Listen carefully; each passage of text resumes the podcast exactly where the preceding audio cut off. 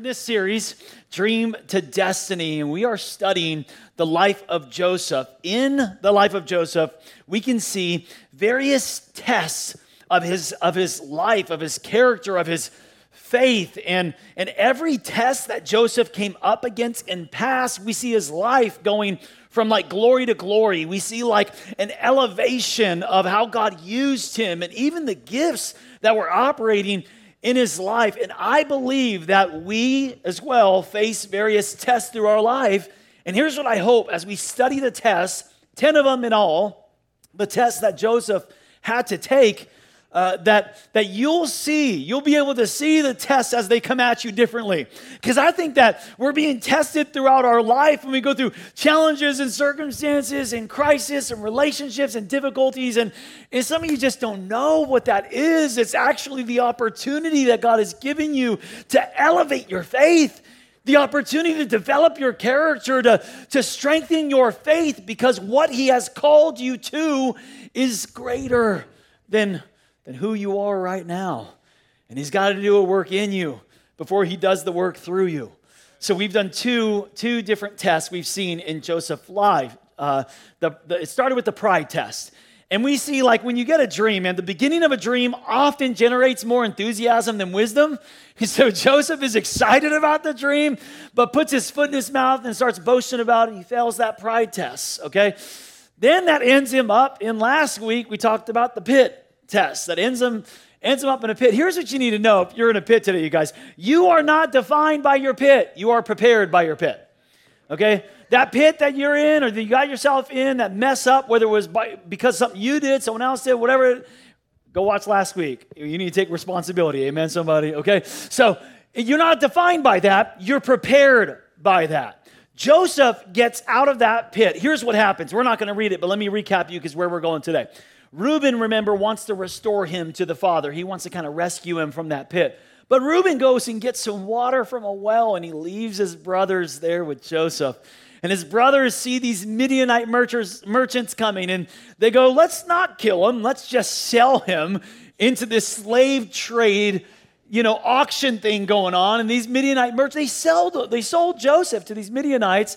The Midianites take him to Egypt and auction him off. And that's what we're going to begin today with the palace test. The palace test. Yes, they all begin with P. That's how you know it's from God. Amen, somebody? Okay. Amen. So here we go. Genesis chapter 39. If you have your Bibles, turn there with me. Genesis chapter 39. We're going to read the first six verses of chapter 39 together. Look what it says. Now Joseph had been taken down to Egypt Potiphar, an Egyptian who was one of Pharaoh's officials, the captain of the guard, bought him from those Ishmaelites, those Midianite merchants, who had taken him there. The Lord was with Joseph, key, and he prospered. Somebody say prosper. Okay, that's what the Lord was with Joseph, and he prospered, and he lived in the house of the Egyptian master. When the master saw that something was different inside of this young man, he saw something that the Lord was with him and that the Lord gave him success. Somebody say success. Okay. God was with him, caused him to prosper, caused him to have success in everything he did. Joseph found favor in his eyes and became his attendant. Potiphar put him in charge of his whole household, and he entrusted to his care everything he owned. From the time he put him in charge of his household and all that he owned, the Lord blessed the household of the Egyptian because of Joseph. I want you to see this that Joseph had so much favor of God on his life that it spilled over into people that didn't even know God, didn't, didn't serve him, or actually serving a different God and worshiping different gods and idols. That's what his favor brought blessing to his house. So he left in Joseph's care everything he had. With Joseph in charge, he didn't even have to concern himself with anything except the food that he ate. Joseph took care of it all. Okay. Now we see this is a pattern we're going to see from this point on in Joseph's story that Joseph had the presence of God in his life. He had the favor of God. And because of that, the people around him brought him close. We see it in the prison. We're going to talk about this next week, but let me show you in Genesis chapter 39 the same, verse 23, the same kind of incident happened. It says, The keeper of the prison didn't look to anything that was under Joseph's authority because, look at this, the Lord was with him, and whatever he did, the Lord made it prosper. So everywhere Joseph goes, we see that people see him and they say, Man, he's got the favor of God on his life. He's, he's got the presence of God on his life. He's successful in whatever he does, and they bring him close. Very different Joseph on this side of the pit than on the other side of the pit. You see, self promotion is never a substitute for divine promotion. Joseph, every time he tried to promote himself, it, it, worked against him. He, he, he gets a dream from God, goes to his brothers. He's like, Man, I'm gifted. I'm talented. God's given me ability. Can't you see this ability in me? You guys are supposed to bow down. It didn't work. Every time you try to promote yourself, it works against you. But here Joseph is, and all he is doing is trying to please God, and God promotes him.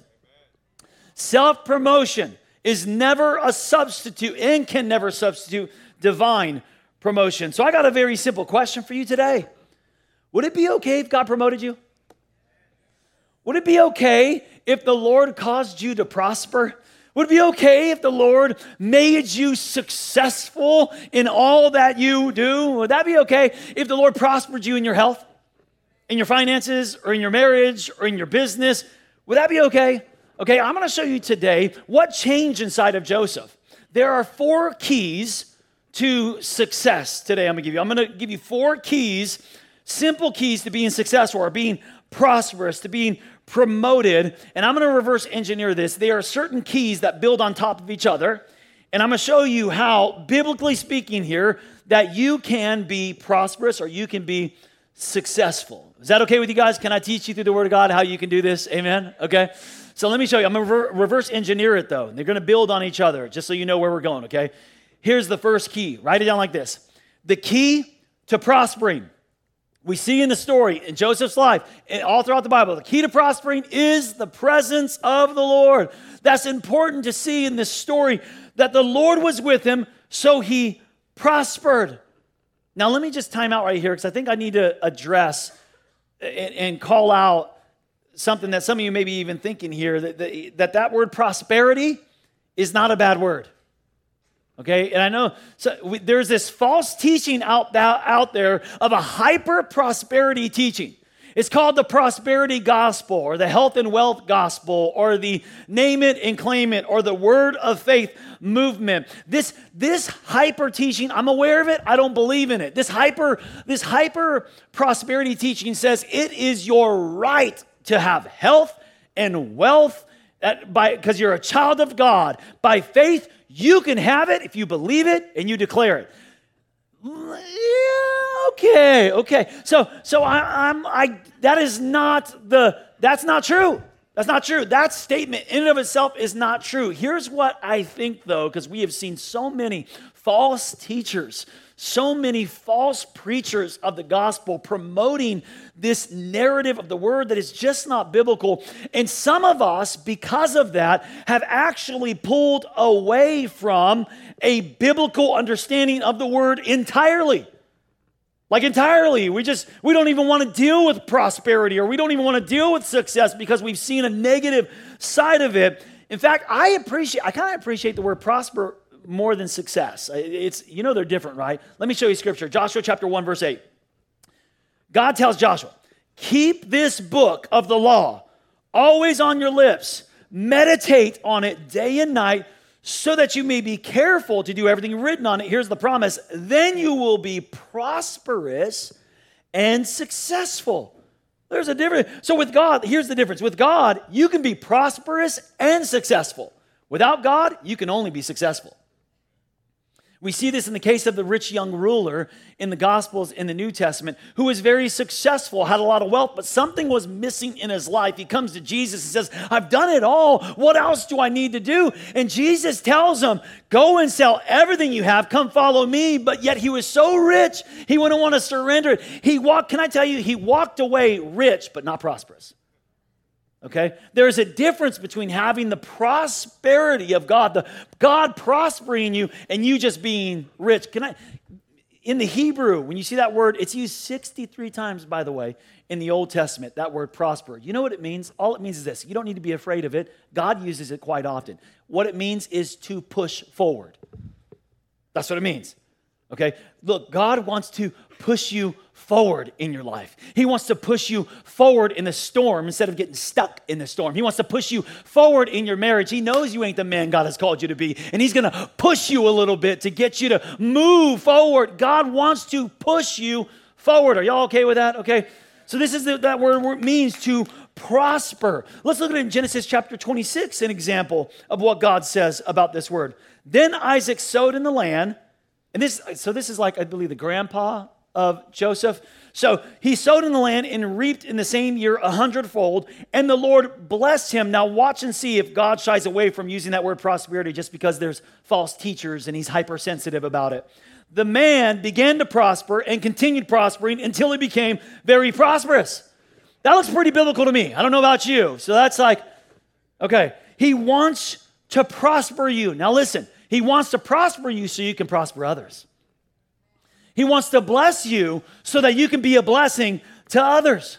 Let me show it to you in the New Testament. 3 John chapter 1 verse 2. He says, "Beloved, I pray that you may prosper in all things." What does that mean? That you may be pushed forward in all things and be in health just as your soul prospers. God just pushing you forward. See, the key to prospering is the presence of God. You know why? Because God has never failed. He has never failed. So if we walk with the presence of God, then we will prosper through. We will be pushed and propelled through. The problem is, people go out from the presence of God.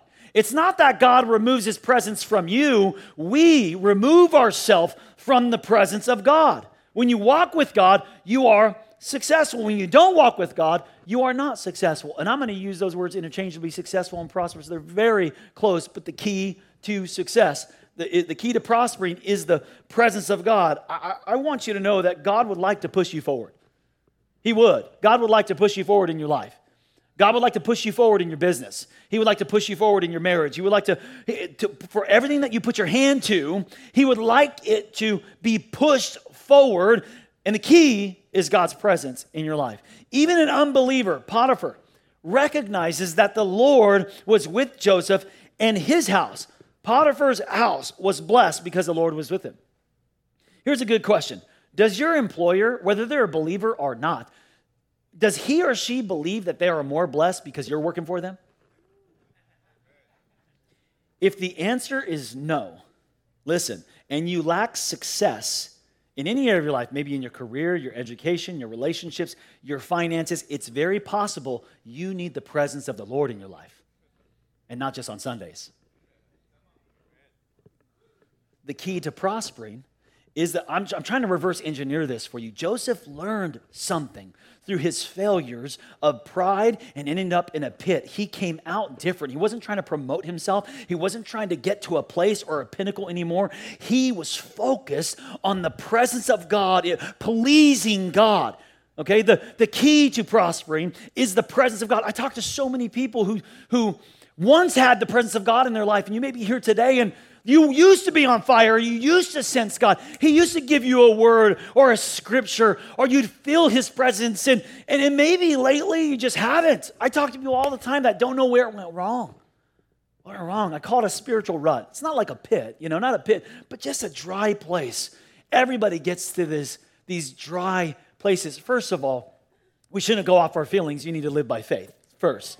But there is a reality of these dry places that we can get into. And so before I give you the rest of the keys that build on each other, I need to, can I just kind of teach this for a moment? Because it's so important for you to have the presence of God in your life. And when you're not walking the presence of God, you can sense it. What happened? Let me give you really quickly three gauges for you to check. When you feel like, man, where did the presence of God go? I can't hear him like I used to. I don't feel propelled by him like, like I used to. There's three gauges that you need to be checking for your spiritual vitality, okay? Three questions. Let me give it to you. Number one is this ask yourself, how am I spending my time? How am I spending my time? Let me say it like this Is God first in your life? Is he first in your day? Is he first in your relationships? Is he first in your family or your business or your finances? Because if he's not first, one of the biggest causes of you getting into that place of spiritual drought is this word neglect. Some of us neglect the very foundational principles that got us here, where we're not reading the Word of God like we used to. We're not spending time with God in prayer and in worship outside of an experience that somebody else does for me. I'm not seeking God like I used to. We neglect the foundational habits. And then we wonder how we drifted. How come I can't hear God and sense God? This neglect creates a pattern of us misprioritizing our life. A lack of prior the right priorities in our life. And it's not that god leaves you. See what happens is neglect muddies the connection. It just you know it's like your your your phones. I mean love 5g praise the lord for 5g right? You got all kinds of windows open and stuff. I'm like it, when, you, when i have 5g it's going it's going. And i like I, I love speed okay? Speed is amazing to me okay? But but uh, that didn't sound good but but you know what i meant by that I love fast internet. That's what I love fast internet. But what happens is when when it, when it gets to like 4G or 3G, oh my gosh, I, I, I, it gets me. It, you know, the flesh comes out of me. You know what I mean? I'm like wanting to rush this thing, and, and or now they have like a plus sign. Y'all see that plus sign that on your phone? That is not plus nothing. That's plus baloney, is what that is. Plus. So it doesn't mean that you lost connection, right? When it goes down to 3G or 4G or now this plus thing, it doesn't mean you lost connection. It just means that, that it, the connection isn't as strong. It, it's muddied. So God didn't leave you. You, you, you still saved. That's, just because you're neglected, it doesn't mean you lost your salvation, but you can lose your intimacy. You can lose the level of closeness and proximity. It's just not as strong. Every time you feel far away from God, please listen to me. God didn't move, you did. So we ask ourselves these questions because the key to prospering is the presence of God. And when I'm lacking the presence of God in my life, I have to, how am I spending my time? Here's the second gauge. I'm just trying to give you some gauges real quick as I build on top of this. Actually, let me give you this verse, Matthew 6 33, before I give you the second gauge. But seek first, not, not on the list, but on the top of the list. Okay? Here's, here's, here's where neglect comes in. He's got to be first on the list. Seek first his kingdom and his righteousness, and all these things will be added to you. Second gauge now. Second gauge is this ask yourself, am I staying close to Jesus? Am I staying close to Jesus? That's a great question to ask yourself when you feel dry or in a spiritual rut. Because a lot of times our relationship and our, our closeness to Jesus is hindered by sin the sin in our life, this something in our life that gets in the way of our closeness. And, and I don't mean to like, like make anyone feel, and I use that word not as a judgmental word. This word is a reality. We all, we all sense it. We all deal with it. But there's two types of sin, you know. Let me, let me show you this because this is very important for you to realize when it comes to your spiritual vitality, the presence of God in your life. There are two types of sin the sin of omission and the sin of commission. The sin of omission is where it's the things that we should do, but we're not doing. The sins of commission are the things we shouldn't be doing, but we are doing. Do you see the difference, you guys? In either case, whether by omission or commission, this, this sin will keep us from our closeness with God. Ephesians chapter 4, 27 says, Do not give the devil a what? Not a wide open door. Not a not a open no no no all he needs is a little crack, you guys. That's it. Just just room where you gave him access, where you gave him legal access into your life to be a lion to devour. Well, I'm going to talk more about this in our next series on spiritual warfare coming up in August, you guys, okay? But but this is something you got to ask yourself.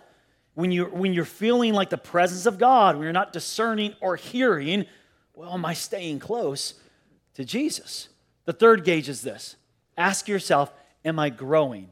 Okay, the key to the presence, the key to prospering is the presence of God. And when we've lost it, what's going on in our life? Am I growing spiritually? Am I moving? Am I making progress? Am I taking next steps? Am I stewarding the influence God has given me? See, God desires for our relationship with Him to always be moving, never to stay still. See, when you when you stop, we experience this word, stagnation. You ever see a body of water that is stagnant and the nasty stuff that rises to the top? Just the, the gross film and stuff. When you're stagnant, here's you're still reading the Bible. You're still coming to church. You're still worshiping. You're still, you're still doing those things, but you're lacking the, the power. It's like nothing's changing. What I have found when people become stagnant in their faith, it's because of that reason, because they may be doing things, but nothing's changing. Nothing, nothing is changing in their life. There's no movement, there's no excitement and joy and, and passion when God has called us to ever increase from glory to glory. When was the last time that you were, you were reading the Word of God and were convicted and said, Oh, God, forgive me? Or when was the last time you heard a word and you said, My goodness, that's for me. I need to be Here's, I love, I love this example of the Israelites when, when God was taking them from Egypt and from slavery and giving them the promised land. The, God actually, with wisdom, and it's a, it is a parallel to our life, with wisdom, He actually enters them into the promised land, but He doesn't give, it, give them the entire land. Look what it says in Deuteronomy chapter 7, 22. Let me explain it. The Lord your God, He says, will drive out those nations before you, all these nations that were living in the promised land. Look what it says though little by little. You will not be allowed to elim- eliminate them all at once, or the wild animals will multiply around you. In God's wisdom, He knew that they could not handle the full measure of the destiny God has called them to, that He needed to little by little prepare them. This is exactly what he does with Joseph. It's what he does in our life. Little by little, he will drive things out of your life and prepare you to inhabit the entirety of your destiny. So let me ask you, when was the last time God showed you the next little bit? When was the next when was the last time God showed you here's the next little, here's the next part of the land. Here's it are we, are, we, are we still growing? This is a question we need to ask ourselves because God wants to build you up. He wants to strengthen you, He wants to mature you, He wants to refine you. Colossians chapter 2, in the Living Bible, I love how it says it. It says, And now, just as you trusted Christ to save you, trust Him too for each of your day's problems. Like continue trusting Him, live in vital union with Him. And then He says this let your roots grow down into Him. Some of you have been moving around and jumping around from church to church, and you ain't got no roots. Jumping around from this preacher to this preacher, this pastor to this pastor, this house to this house, and you ain't got no roots, man. Let your words, roots grow down into Him and draw up nourishment from Him. See that you go on growing in the Lord. That's God's will for you, for you to go on growing in the Lord and become strong and vigorous in the truth you were taught. Okay, I just, I, sometimes you get there. I get it. We get dry, we get in ruts. The presence of God is so vital and important for your life. It is. The key to prospering is the presence of God. Now, some of you are thinking, well, Pastor, I want to walk with God. I want to hear Him. I want to experience Him. What's the key to that? I'm going to give it to you. They're going to build on each other. So, what is the key to the presence? Here it is. Number two the key to the presence of the Lord is obedience. It's obedience. Now, it's so important that you don't confuse this fact with the, the reality that we are saved by grace. Now, look, if your salvation is based on your works, if my salvation is based on my works, I'm in trouble, okay? Because I don't work well all the time, okay? We don't work well. We just don't. It's, it's not. It's not based on works. It's based, we are saved by grace. Grace is a gift of God that cannot be earned. God loves you. He has a gift for you. It is eternal life in Christ. I believe in grace, but I also believe in obedience.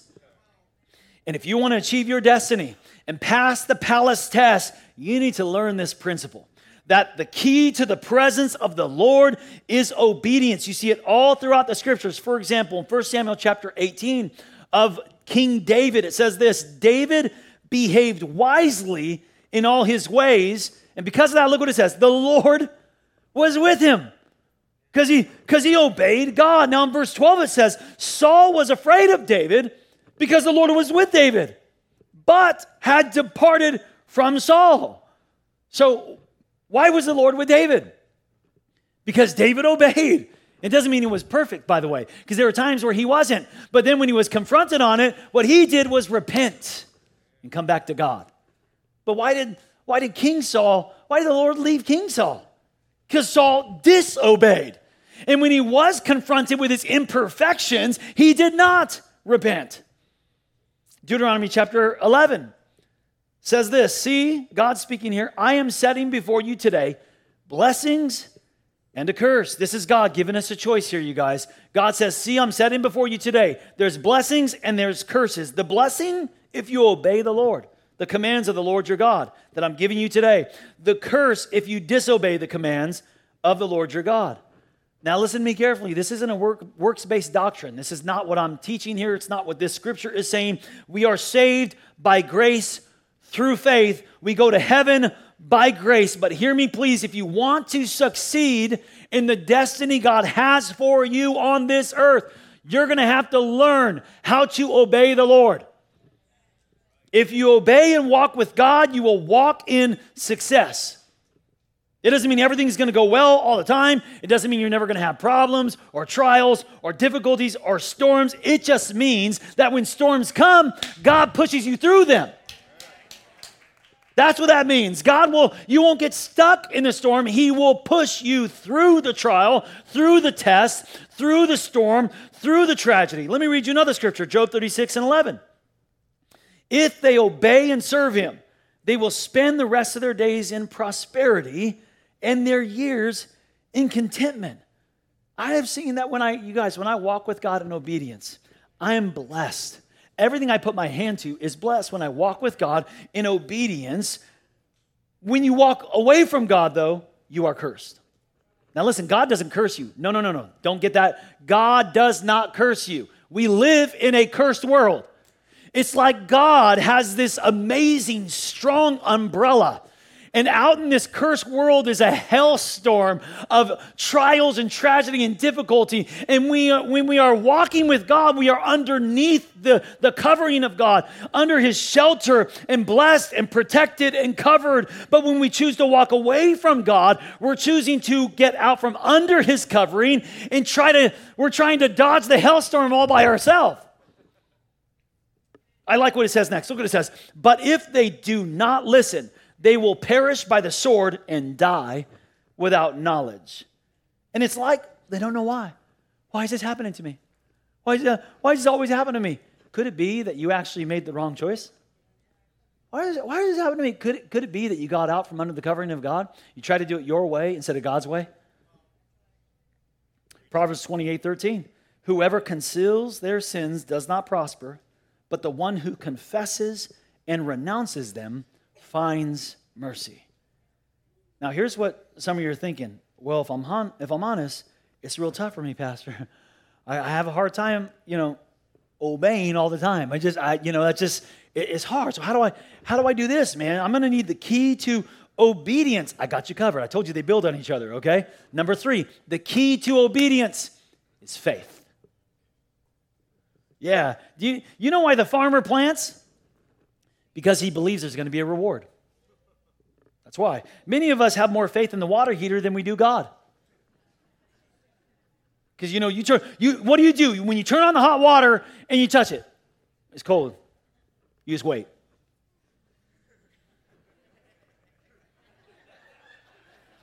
Because you know, you know, you trust, you believe. You turn that faucet to hot. It may start out cold, but it's to get hot, and I'll wait for it. Listen to me. If you turn on the faucet of obedience, it may start out cold, but it's to get hot. And if you got to believe that, you have to believe that. But here's the problem we don't believe that there are rewards when we obey and consequences when we disobey. If we believe that, we would obey. But if we're honest, let's be honest here. Many times we feel like we can disobey and get away with it. Let's be honest. Let's be honest. That's the whole reason why you're still secretly addicted to pornography. Let's be honest. It's the whole reason why you're not telling your, your, your spouse about what you're doing with the money. The whole reason why you flirt when you're. Uh, it's, the, it's the whole reason why you disobey is because you think that you can get away with it. Listen, you don't get away with it. You're just undermining your destiny and prolonging your purpose. It may look like you're, no, no, no, you're not getting away with it. I promise you, you're going to circle that drain. You're to, the test will come around, the test will come around, the test will come back around. What God is trying to do is, is build up your character and your faith to actually hold the destiny. You're undermining and prolonging it. The reason children obey is because they believe they'll be rewarded if they do and punished if they don't. That there's consequences for disobedience. Now, not today's culture, my bad. Today's culture, you would, uh, you know, you're at restaurants and, and the way they're acting up or in, or in like the shopping, like Target or Walmart or something, they're like pulling stuff off. The way that they talk to their parents, my goodness. Ephesians chapter 6, people, tells us that the fifth commandment of God comes with a promise, right? Obey your mother and your father, for it may go well with you. And you will live a long life. That is, that is a promise. If children believe that if they obeyed, it would go well, and they disobeyed, there would be consequences. And the Proverbs, by the way, Proverbs says those consequences are spankings, by the way. If they believe that, they would obey. I had to teach my kids this. I spanked my kids. Now, not out of, you can't say that nowadays. I don't care, okay? I didn't do it out of anger. I didn't do it because I liked it. I did it to save their soul from hell. And that's what the Bible actually says, you guys. I had to teach my kids this. I remember my kids said me, you know, one time my kid was like, like getting into something they weren't supposed to get into. And I'm like, you stop. Hey, if you don't stop, I'm going to spank your butt. And I ain't going to tell you which one it was because all of them have a different story. all of them did the same thing. You got to spank it out of all of them, okay? But they're like this. I'm like, and they look at me like,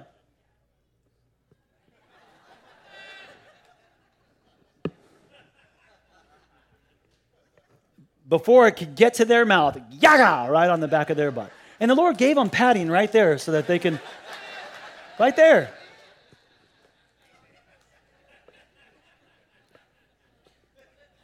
Where am I at?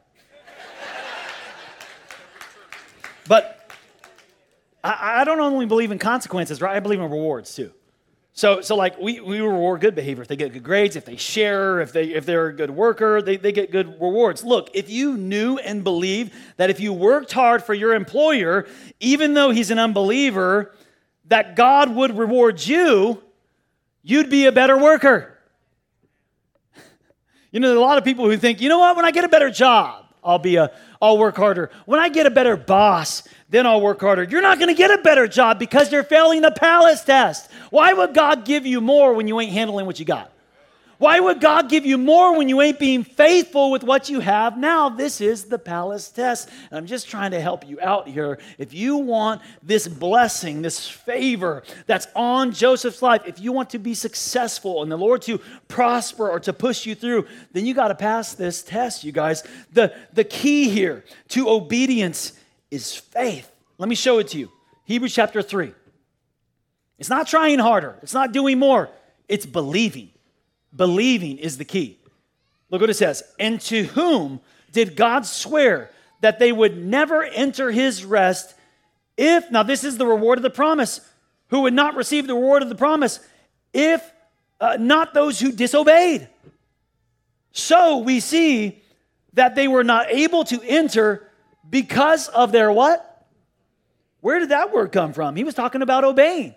You would think, he said, well, they disobeyed and they weren't able to enter because of their dis their, their disobedience. But he didn't. He said of their unbelief. You know why? Faith produces obedience. If you believed it, you would do it. If you believed it, you trust God with it. Okay? The reason why you're not obeying is because you don't really believe that there are consequences when you don't. This is, this is the reality. This is the key here to obedience is faith. Faith produces obedience. Let me, let me, let me give you one more. Romans chapter 16, verse 25 and 26. Now to him who is able to establish you in accordance with my gospel, the message I proclaim about Jesus Christ, so that all the Gentiles might come to the obedience that comes from trying harder. No. The obedience that comes from faith. He's talking about Gentiles who did not have the law, who did not have the prophets, who didn't have the Ten Commandments. What they have is obedience that actually comes from faith. The key to prospering is the presence of God. Because if you're walking with God, He always succeeds. The key to the presence of, of the Lord is obedience. The key to obedience is faith. So now we need to think okay, then what's the key to faith? Now, this is the one that's the most practical of them all. It's so simple. Every one of us can do this first step that will propel you into the presence of God. It will propel you towards prosperity. You will choose whether you're going to prosper or not. I won't choose it for you. Your parents can't choose it for you. It's not about your boss, it's not about your past. You and you alone will choose if you will if, if God will push you through, cause you to be successful in all that you put your hand to.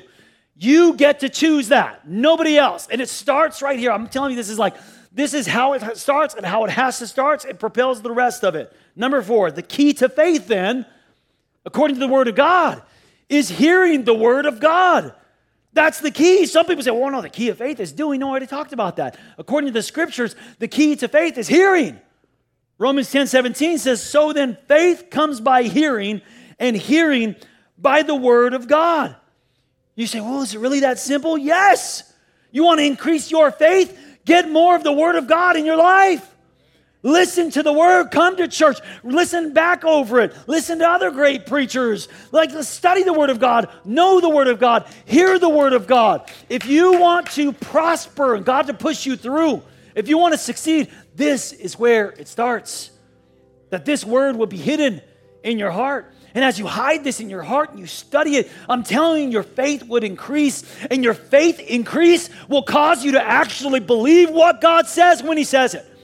It'll cause you to say yes to God. Yes, yeah, oh, you, yes, God, I'll obey, I'll obey, because I know your word. And that obedience, I'm telling you, will cause the presence of the God to manifest in your life.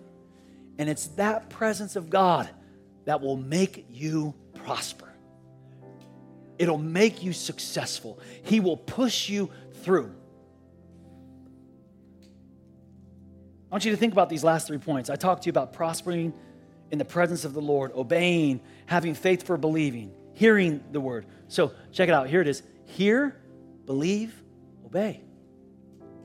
Hear, believe, obey will bring the presence of the Lord in your, in your life and will make you successful and prosperous. Don't just settle for success. You can have this world's success, but God wants to prosper you. God wants to push you through in your life to new levels to get you to your destiny. I want this for you so bad. I, I, want your, I want your life to prosper even as your soul prospers. I want your families to prosper. I want your marriage to prosper.